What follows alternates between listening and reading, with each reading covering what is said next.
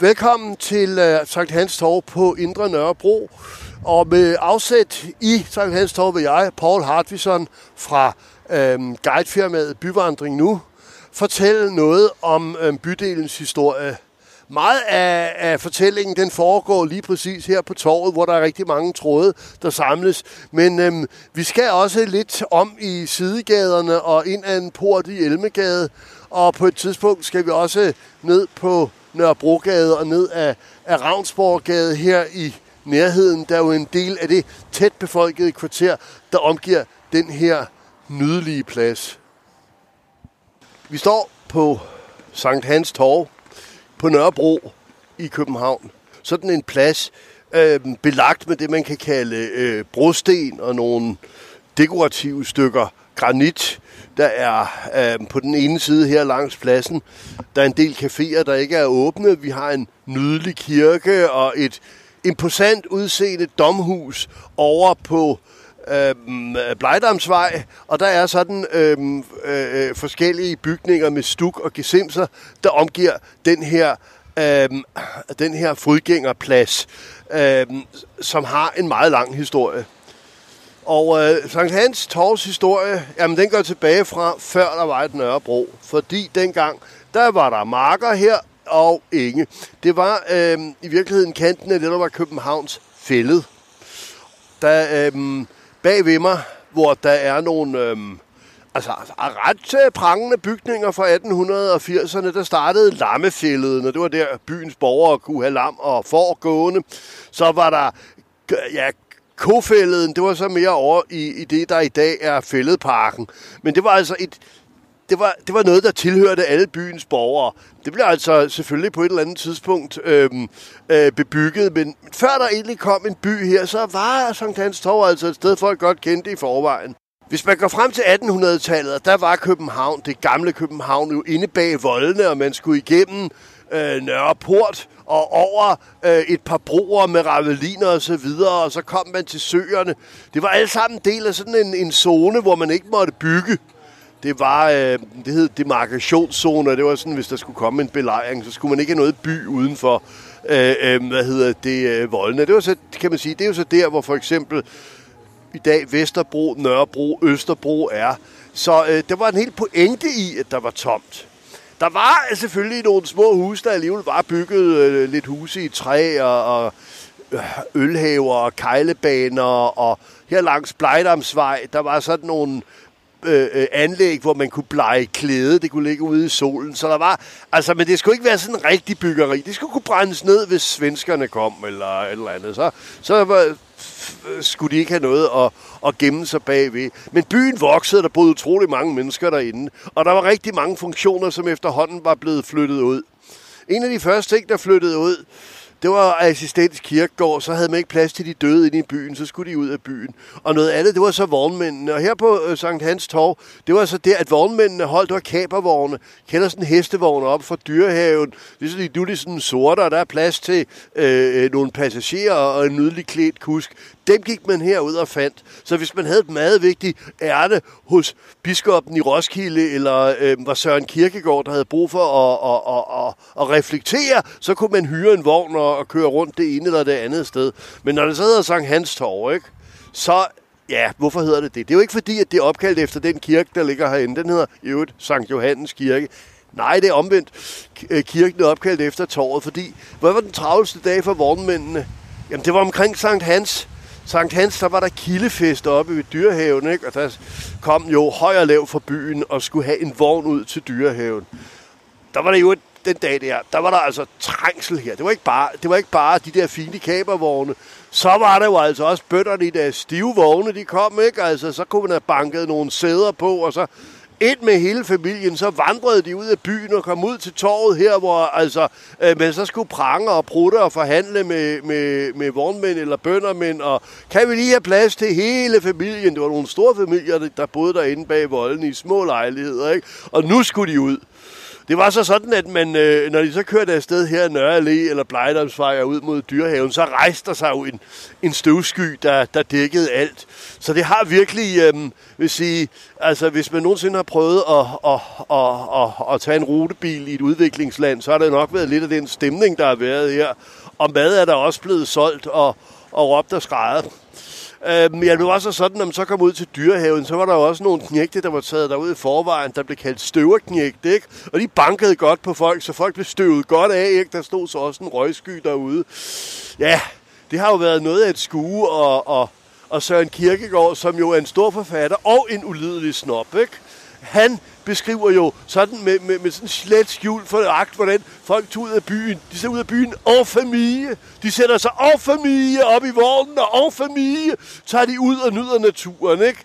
Så, øhm, men altså, han havde jo også en af, han havde, var jo også hovedrig gennem arv, ikke? Altså, så på den måde, så var han jo en af de første, øhm, altså moderne mennesker, der var, altså, der var, der var fri for økonomiske bekymringer og, og og også mange af de sociale begrænsninger.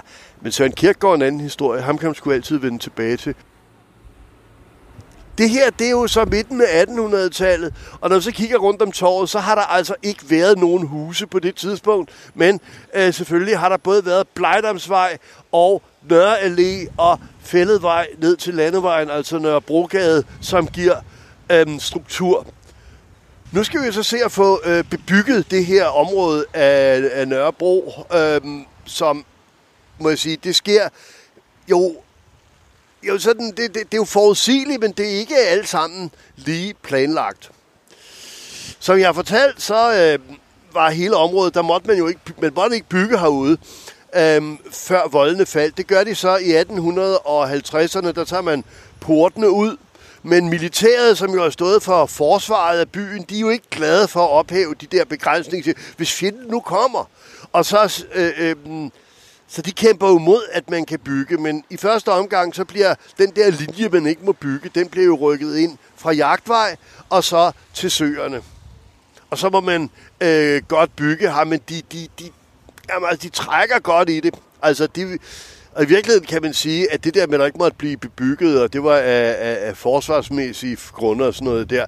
Allerede i 1807 med det engelske bombardement har det jo vist sig, at øhm, det fik specielt effektivt. Det er jo ikke kanonkugler, englænderne laver den største ravage med, men det er ildraketter, der kan flyve betydeligt længere fra sådan nogle batterier. De blev så brugt øhm, fra områder her øh, på Nørrebro, blandt andet bag ved det daværende Blågård Slot, som var bygget, og de kunne gemme sig bagved, og så ind over og sætte ild til byen. Og så langsomt så bliver begrænsningerne jo ophævet, øh, for hvordan man kan bygge. når man står på øh, Sankt Hans Torv, så kan man godt se, at husene har en lidt forskellig alder. Der er en lille smal gade, der løber fra torvet ned mod søerne. Den hedder Sankt Hansgade, og hvis man går ned ad den, så, øh, kan man, øh, så kan man altså se, at det i høj grad ligner en gade i Indre By i København. På øh, den ene side, øh, eller på den ene hjørne, der er sådan en lidt markant gul øh, murstensbygning, opført af Københavns Kommune 1851 og udvidet 1862. Det var den første kommuneskole, der blev bygget herude på Nørrebro. Nydeligt murstensarbejde.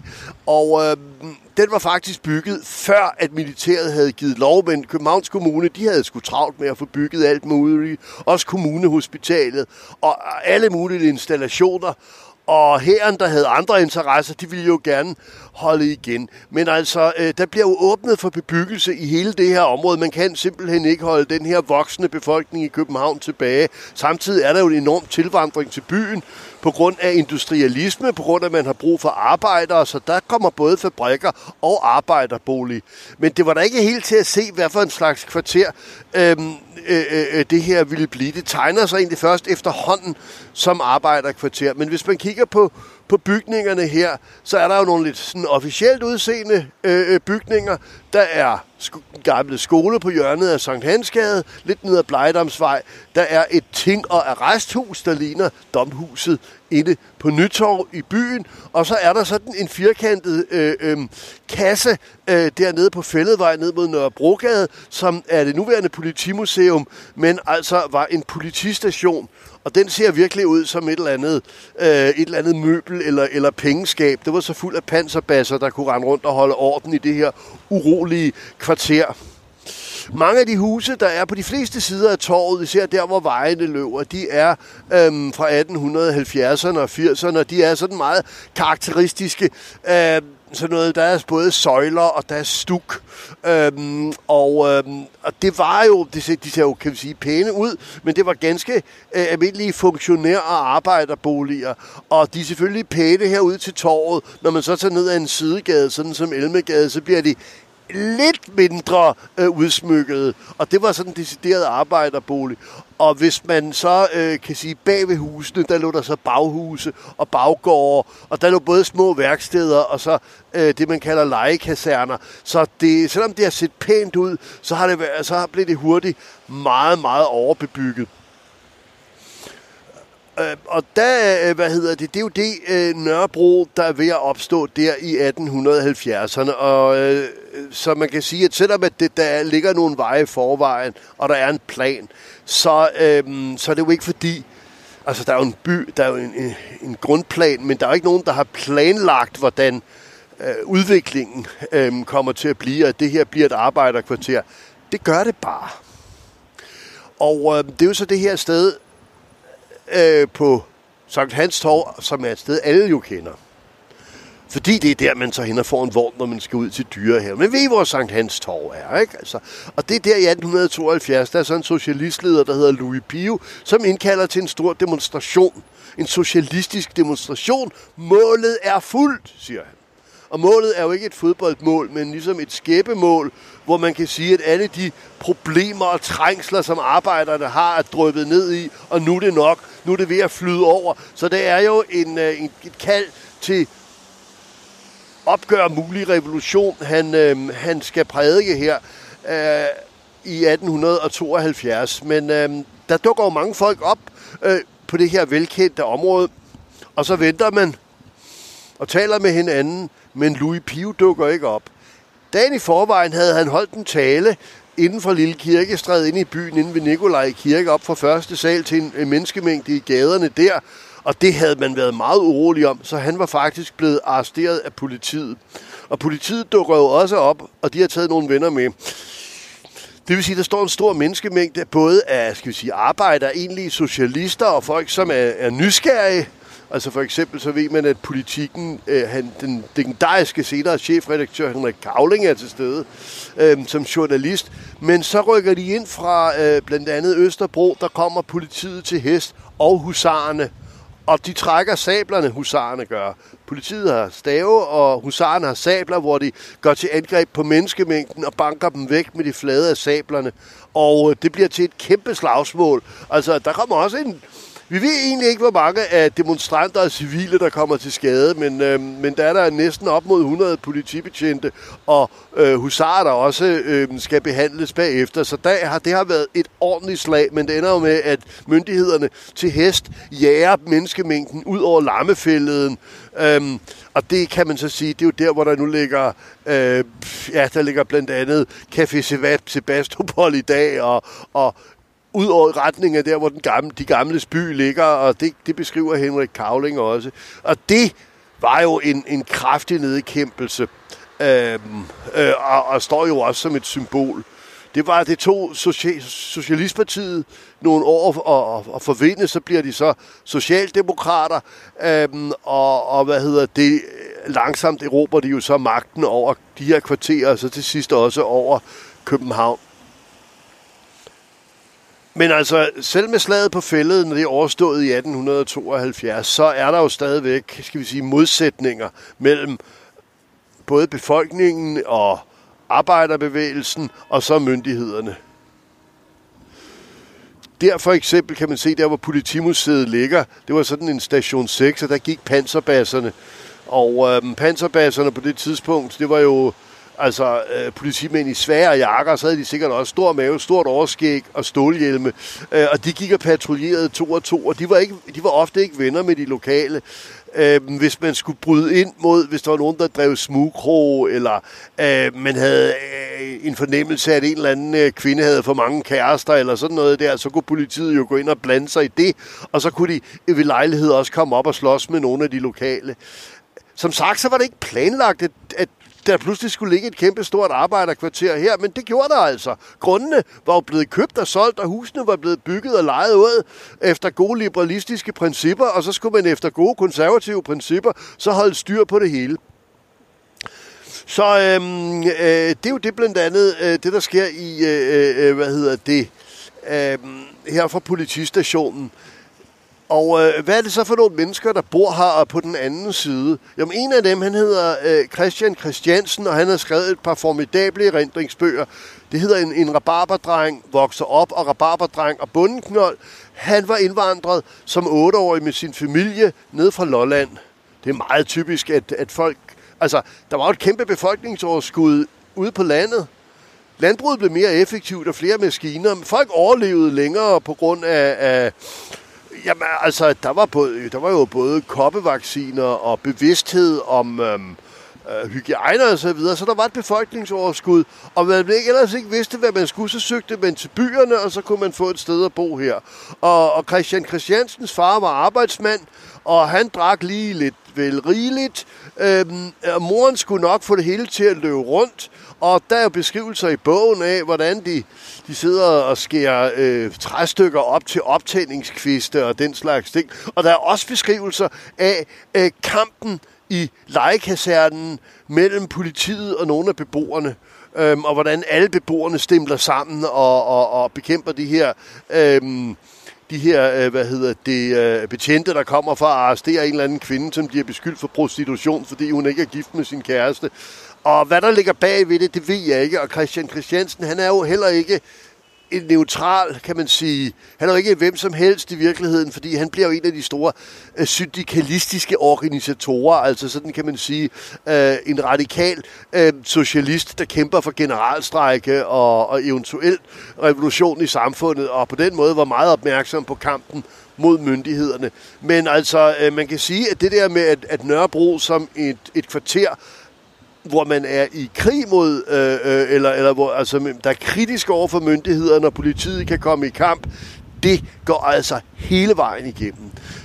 Slaget på fælleden, 1890'erne, folkestrækken øh, under 2. verdenskrig, øh, hvor det jo så ikke var politiet, men tyskerne, man var, man var imod, og så de kampe, der har været omkring øh, byggeren, omkring ungdomshuset, og også, øh, hvad hedder det, det øh, gadekampene øh, 18. maj 1993. Det indskriver sig jo i sådan en, øh, i sådan en tradition. Jeg, jeg nævnte, at kirken her ved Sankt Hans Torv, Sankt Johannes Kirke, ikke er den, der har givet torvet sit navn. Den fik jo navnet, fordi at øh, den lå ved den plads, hvor den travleste dag var omkring Sankt Hans. Sankt Johannes Kirke her øh, er den første kirke, der blev bygget øh, for beboere uden for Københavns Volde i 1861. Og øh, det der med, at der kommer et nyt kvarter, meget af det fik lov til at vokse af sig selv, men nogle ting skulle man dog øh, øh, lægge øh, som øh, fra myndighedernes side. Der er kirken er et eksempel, der er tinghuset, der er skolen, der er politistationen, ellers var der ret frit slag. Men det er altså en, øhm, en pæn og nydelig øhm, kirke her, der ligger og giver stedet sit karakter. Og det var jo, altså da det blev bygget, der var det på kanten af fælleden. Hvis man så kigger bagved, så kan man se, at noget af det der åbne område, der var, det blev jo anvendt til andre officielle formål, for man skimter bagved både øhm, det brutalistiske Panum Institut, altså brutalisme arkitekturstilen, og så bordtårnet bagved.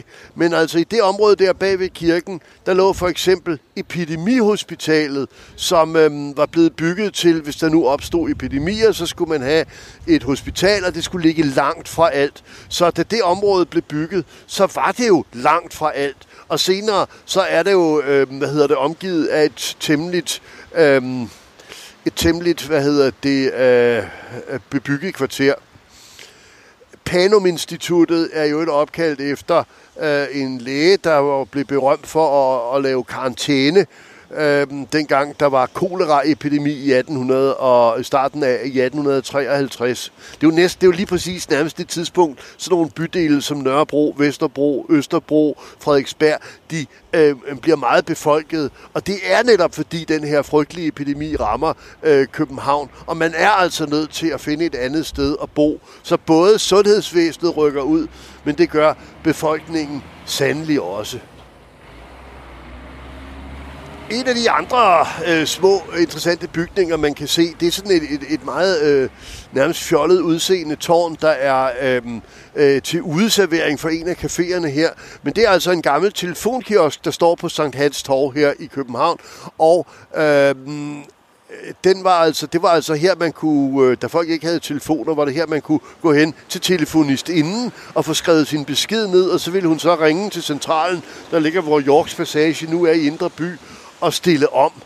Øh, og de her øh, karakteristiske telefonkiosker, der har vi altså været så heldige i København, at vi har bevaret dem, og, de, og man kan finde dem jo både på Nytorv og Kultorv og Kongens Nytorv og på Vesterbro og så videre, øh, og Christianshavns Torv. Så, øh, og, og, i dag, der, øh, ja, nogen bliver brugt til udservering med en kold øl, øh, der er øh, et kaffehus og en... Øh, øh, hvad hedder det, blomsterforretning og så videre.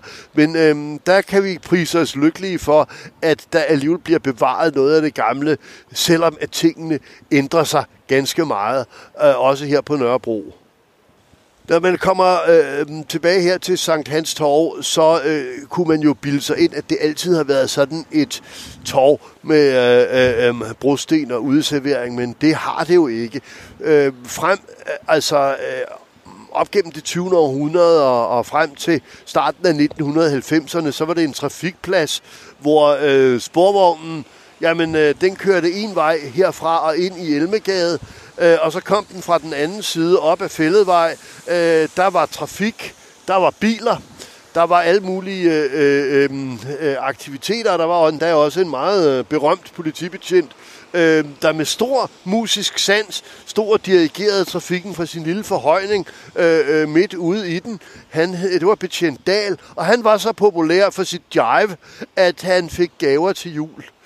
Øh, så det er det gamle øh, Nørrebro, som nogen kan huske. Det gamle Nørrebro, hvor man kan sige i dag, selvom det er pænere og, næsten eksklusivt udseende bygninger, der ligger her, så har det altså også været ganske, øh, når vi når frem til 1970'erne og 80'erne, det har været meget, det har været meget nedslidt og, øh, og lidt skummelt. Altså, jeg snakkede med en, øh, en hvad hedder det, en mand, der var søn af en læge, der havde praksis her, og han fortalte, at på det tidspunkt, der var sgu altid nogle junkier her i kvarteret, som, som brød ind i, i konsultationen og ledte efter ting, ikke? Altså,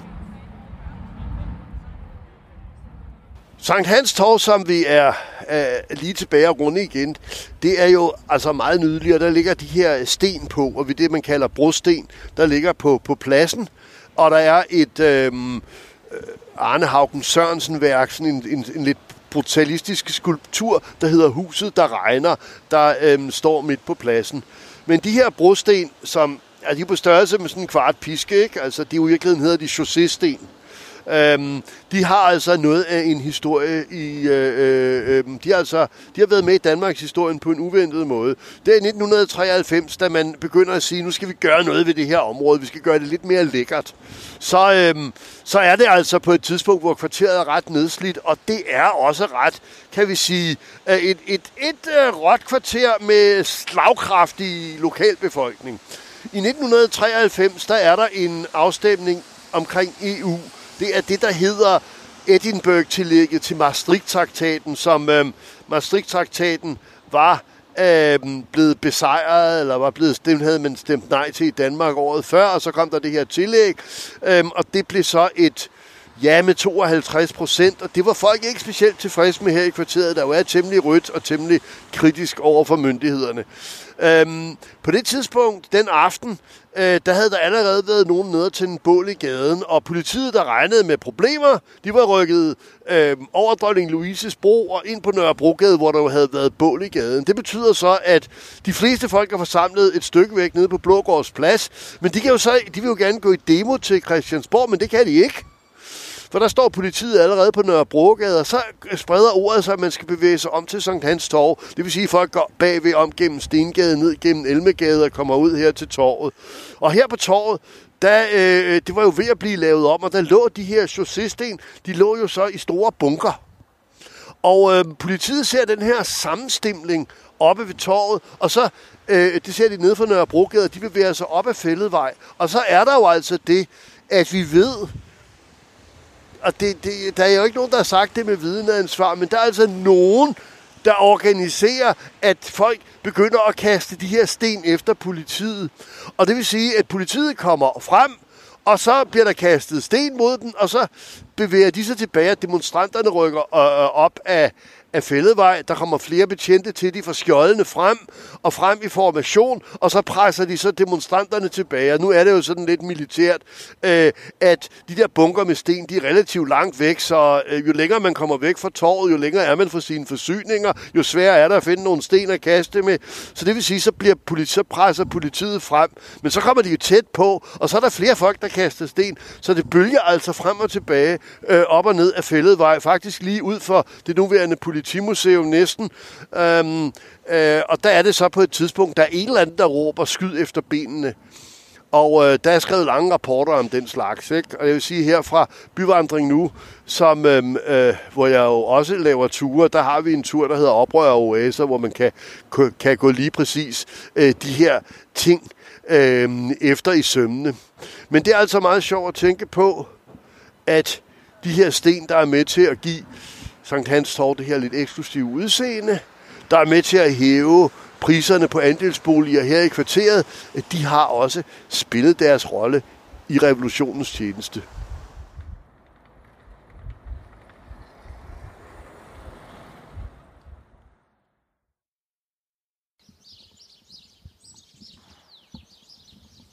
En, øh, øh, lidt væk fra Sankt Hans Torv og, og, og et af en port og kommet ind i sådan en, et stort gårdrum øh, mellem Elmegade, Fælledvej og Nørrebrogade. Og øh, det er jo øh, et faktisk et ganske stort natur- og parkområde, der ligger her øh, i den her sådan lidt irregulære øh, karé. Og ude langs kanten, der ligger de der... Øh, oprindelige lejlighedsbygninger, øhm, som der var. Men det, der var inde bagved, det er jo helt forandret.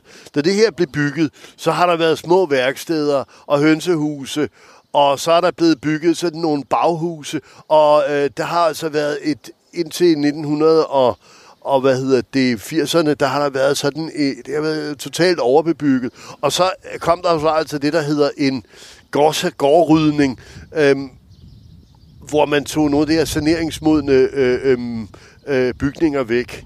Det foregik jo så her, der foregik det inde bag facaderne på den her del af Nørrebro. Hvorimod på den anden side af Nørrebrogade, det der hedder den sorte firkant, der blev der jo revet rigtig meget af, ud øh, til gaderne og bygget boligsocialt. Det gjorde der så ikke her. Det var trods alt en lidt bedre standard. Og først så var det jo folk selv, der boede her, der ligesom forvaltede og sørgede for, at det blev sådan hyggeligt, øh, så det var lidt hjemmegroet. Senere så er der jo kommet arkitekter over, og der er en lov, der siger, at man har formet et gårdlag, hvor folk gennem deres husleje eller boligafgifter øh, betaler til gårdmænd og betaler til designet af gården, så det er jo en del af det fælles gode her. Og, øhm, og der er jo legeplads og en øh, der var klatrestativ, der var til de lidt større børn, var der meningen, men altså unger på tre år, de kan jo også godt komme op, og en gang imellem kan de også godt komme ned, og så er der noget sand nedenunder, så er der noget grus nedenunder, så er det ikke så farligt at falde ned.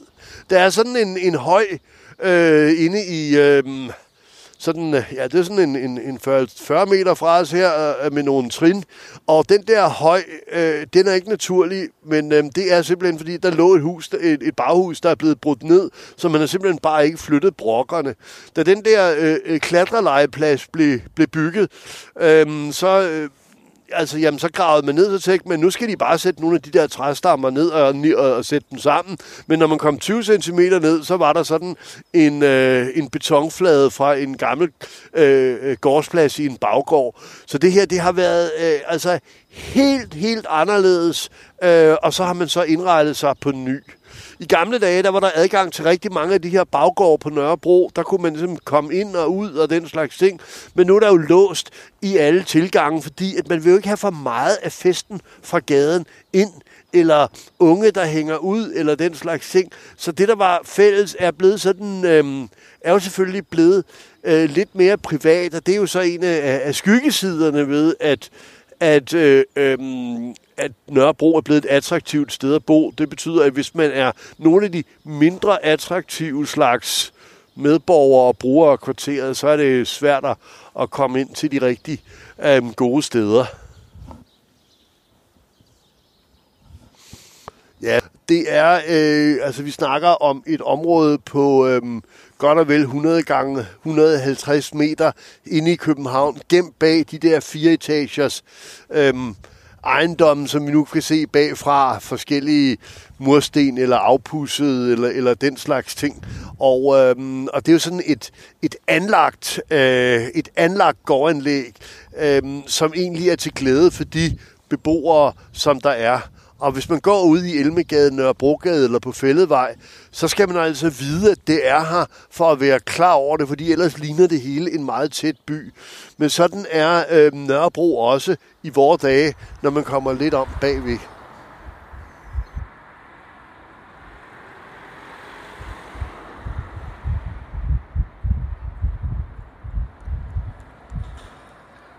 Vi har bevæget os fra Sankt Hans Torv ned til Nørrebrogade ved Ravnsborggade, og det er for at øh, lige lave en krølle omkring nogle af de mange øh, oprør og, og begivenheder, der har været. Det var ikke bare slaget på fælleden i 1872, og heller ikke bare 18. maj oprøret, som jo egentlig startede, da politiet rykkede ind på den her del af Nørrebrogade. En af de helt store øh, øh, hvad hedder det, gang i gaden begivenheder i Nørrebros historie. Det skete i 1944 under den tyske besættelse i 2. verdenskrig, hvor tyskerne havde lavet spærretid. Det var den varme sommer i 1944, hvor der havde været mange sabotager. Øhm, og øh, der bestemte tyskerne, at alle folk de skulle være hjemme kl. 20. Og så gik man altså i altså spærretid, og så gik man altså i oprør. Det det startede på, på B&V ude ved havnen, men det kom hurtigt til Nørrebro. Folk dengang, de var jo afhængige af at komme ud til deres kolonihaver og høste grøntsager for at have noget at leve i en tid med rationering. Og dem, der ikke havde et sted at rykke hen, jamen de kunne jo godt gå i oprør øh, i det hele taget, og så, tog, og så overtog altså folket bydelen. Og øh, der lå så her på hjørnet af Ravnsborggade i dag, der er der sådan en ret, en ret altså Ja, den er sådan ærgerligt udseende, men ret karakteristisk lav faktabygning. Øhm, og der lå altså et, et, et noget mere prangende, en noget mere prangende bygning, øh, der hed, var varehuset Bulldog i fire etager. Men de, havde jo altså, de var altså kendt for at handle med værnemagten og ikke give kredit, så de var ikke specielt populære. Øh, og derfor så var der så folk, der øh, så, så var på, i, i løbet af folkestrækken der, der havde stået på nogle dage, så var der nogen, der fandt på, at nu skulle de skulle, så blev politi, butikken skulle plyndret, og så øh, blev der sat ild til den. Så kom øh, rykket brandvæsenet ind. Politiet, de, de havde kommet og kigget på det og sagt, det holder vi os fra. Brandvæsenet rykkede ind, men der var så øh, masser af sure øh, mennesker. Der var nogle af de unge, de var ude med, med springknivene og, og skære øh, slangerne op. Og så var det brandvogtene, de måtte få fat i nogle af de voksne til at få dem til at holde op, ikke? fordi ellers så ville hele kvarteret futte af. Ikke? Altså, og så kunne de voksne sige, hør, hør, hør du her, hold op med det der, vi ødelægger det bare for os selv. Ikke? Så øhm, jo, øh, men på det tidspunkt, der var, øh, øh der var altså øh, Nørrebro under, om jeg så må sige, øh, folkets herredømme. Og folkestrækken der i 1944, den endte i virkeligheden med en, en våbenhvile og blev en af, af modstandsbevægelsens øh, store øh, sejre. Men det oprørske øh, ved øh, Nørrebro, det havde vist tænder. Her fra øh, Nørrebrogade og ind mod Østerbro, der løber jo så både Ravnsborggade og Rysgade. Ravnsborg er opkaldt, Ravnsborggade er opkaldt efter en befæstning fra Christiansen 4. tid, der hedder, ja, netop hed Ravnsborg og Rysgade er opkaldt efter general Ry. Her ved Ravnsborggade øh, nummer 21, der er en mindeplade, der fortæller, at det var her bladet Socialisten blev udgivet i øh, blandt andet i 1872, hvor nogle af bagmændene, det var så Louis Pio og, og, og Paul Gillef, Harald Brix, øh, de blev altså arresteret øh, der natten den øh, 4. maj, øh, op øh, lige før øh, slaget på fælleden. Øh, og det ord kan man også godt sige, at det netop var i det her meget nybyggede kvarter, hvor der var rigtig mange elendige boliger til den voksne arbejderbefolkning, at de lavede det her blad, Socialisten. Men øhm, de der socialister, det var jo altså nogen, der, der spredte skræk blandt pæne mennesker dengang. Og man var også kun to år borte fra, øhm, hvad hedder det, Pariserkommunen. Det var jo sket under den fransk-tyske krig, og efter at Frankrig havde fået bank af tyskerne, var Paris' befolkning havde gjort sig uafhængige, og øh, øh, i så en, en, en lang belejring blev nedkæmpet af de franske tropper, øh, som man ville bestemt ikke have. Øh, man var bange for at få revolutionen til Danmark, og det var måske derfor, at myndighederne valgte at slå ned på den her demonstration med hård hånd, der foregik den 5. maj oppe på Sankt Hans Torv. Slaget på fælleden. Når man sådan øh, øh, går øh, fra Sankt Hans Torv her ned i Ravnsborggade, så kan man se, at det er en gade med gamle, øh, det man kalder legekaserner, men det har også, der er også smart, mange smarte caféer, og en ting, der præger det, er rigtig mange øh, maskendiser og antikvitetsforretninger. Så det her, det er virkelig et sted, hvor man kan øh, finde alle mulige gamle ting til bestemt også øh, nogle øh, en gang imellem øh, forholdsvis høje priser. Men altså, det er også lidt en arv for dengang, der var saneringer og nedrivninger her i området. Øhm, så er der altså øh, mange ting øh, til salg til indretningen. Der er en mindeplade øh, i Sankt Hansgade nummer 18, øh, der fortæller, at øh, her boede den norske forfatter Knud Hamsun, da han skrev Sult. Hvis man kender øhm, romanen Sult, så foregår den øhm, i, øh, oppe i Oslo og har en meget sådan idealistisk og principiel ung mand øh, som hovedperson. En af, altså, det er jo en af de her berømte litterære værker, hvor hovedpersonen lidt er en røv. Ikke? Øhm, og jeg er sikker på, at, at hovedpersonen han ville være endt i, i mærkelige demonstrationer i dag. Men øhm, Knud Hamsun, han var også noget for sig. Han havde været i Amerika og prøvet at blive rig. Det lykkedes ikke. Og før han turde vende hjem til Norge, så skulle han lige dankdere den lidt i København og skrive sit geniale værk. Og der sad, og, og der sad han jo oppe øh, på et, et kvistkammer, øh, der var så dårligt isoleret, det næsten blæste gennem øh, væggene. Øh, og der skrev han sin, sin fantastiske værk om, om øh, øh stridbar, stridbar, stridbarlige sultekunstner deroppe i øhm, i Oslo, eller Christiania, øhm, som det hed dengang. Men han havde samtidig med, at han skrev den her øh, øhm, roman, så gik han jo på Café Banina og andre steder, og øh, udtalte der stor i slaget om, om revolutionen til en sådan grad, han blev angivet af en anden nordmand og holdt under observation af politiet, mens han sad her på det øh, øh farlige Nørrebro øh, og skrev. Så han følte sig jo nok øh, rigtig hjemme.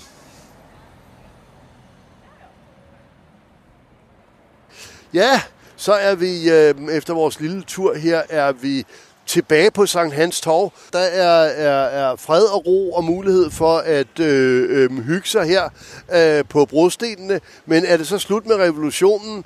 Altså slaget på fælleden, folkestrækken, 18. maj.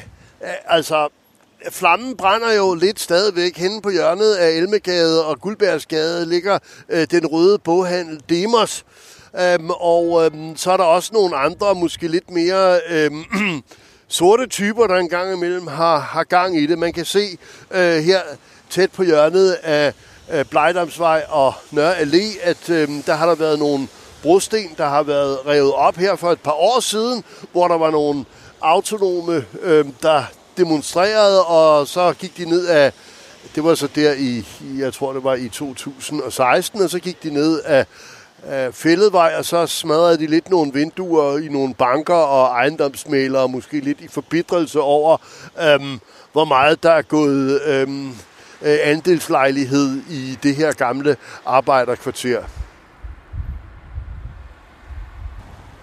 Nu har vi været øh, øh lige nede øh, på Nørrebrogade og høre om øh, folkestrækken i 1944 og den varme sommer Øh, der findes faktisk et øh, maleri, som er blevet lavet på foranledning af en modstandsmand, der viser, øh, hvordan øh, en øh, mistænkt stikker bliver likvideret lige præcis her på Sankt Hans Torv. På maleriet kan man se ned af Fælledvej og se den katolske kirke dernede i baggrunden, og man kan se de her mænd, grå og sortklædte mænd på cykler, øh, og manden, der, der bliver dræbt, han ligger i en hvid cotton coat på jorden øh, og, og bliver beskudt. Det er jo altså en uhyggelig øh, erindring om, øh, om de forhold, der også var på et tidspunkt under Danmarks besættelse, øh, hvor Sankt Hans Torv også kom til at spille en rolle. Man kan faktisk også, hvis man går lidt op af, af Nørre Allé og ind der i ved det verdenskulturcenteret ved den gamle skole. I 1944, der blev der stoppet en politibil her øh, 19. september. Men politimanden, en af politimændene var i virkeligheden sabotøren, øh, citronen. Men det var den dag, tyskerne tog det danske politi. Det lykkedes faktisk øh, citronen han blev skudt i det, han prøvede at hoppe over et plankeværk, og senere blev han kørt bort. Han jamrede så meget, at han kom på øh, hospital. Han, han, han skulle på hospitalet og afleveres, øh, men han jamrede så meget, så de kørte ind ved en apoteker, og chaufføren gik ind for at købe noget. Og så trak han altså en pistol op af, af, af støvlen og skød den Gestapo-mand, der var i bilen. Øh, den episode, den startede altså her øh, på øh, Sankt Hans Torv, hvor der er mange øh, dramatiske tråde, der går ud fra, og den her, den handler selvfølgelig om 2. verdenskrig. Så har vi været omkring Sankt Hans Torv her med øhm, Paul Hartvison, det er mig, fra guidefirmaet Byvandring Nu. Der er en hjemmeside, hvor man kan tjekke vores ture i hele København, og man kan tilmelde sig nyhedsbrevet.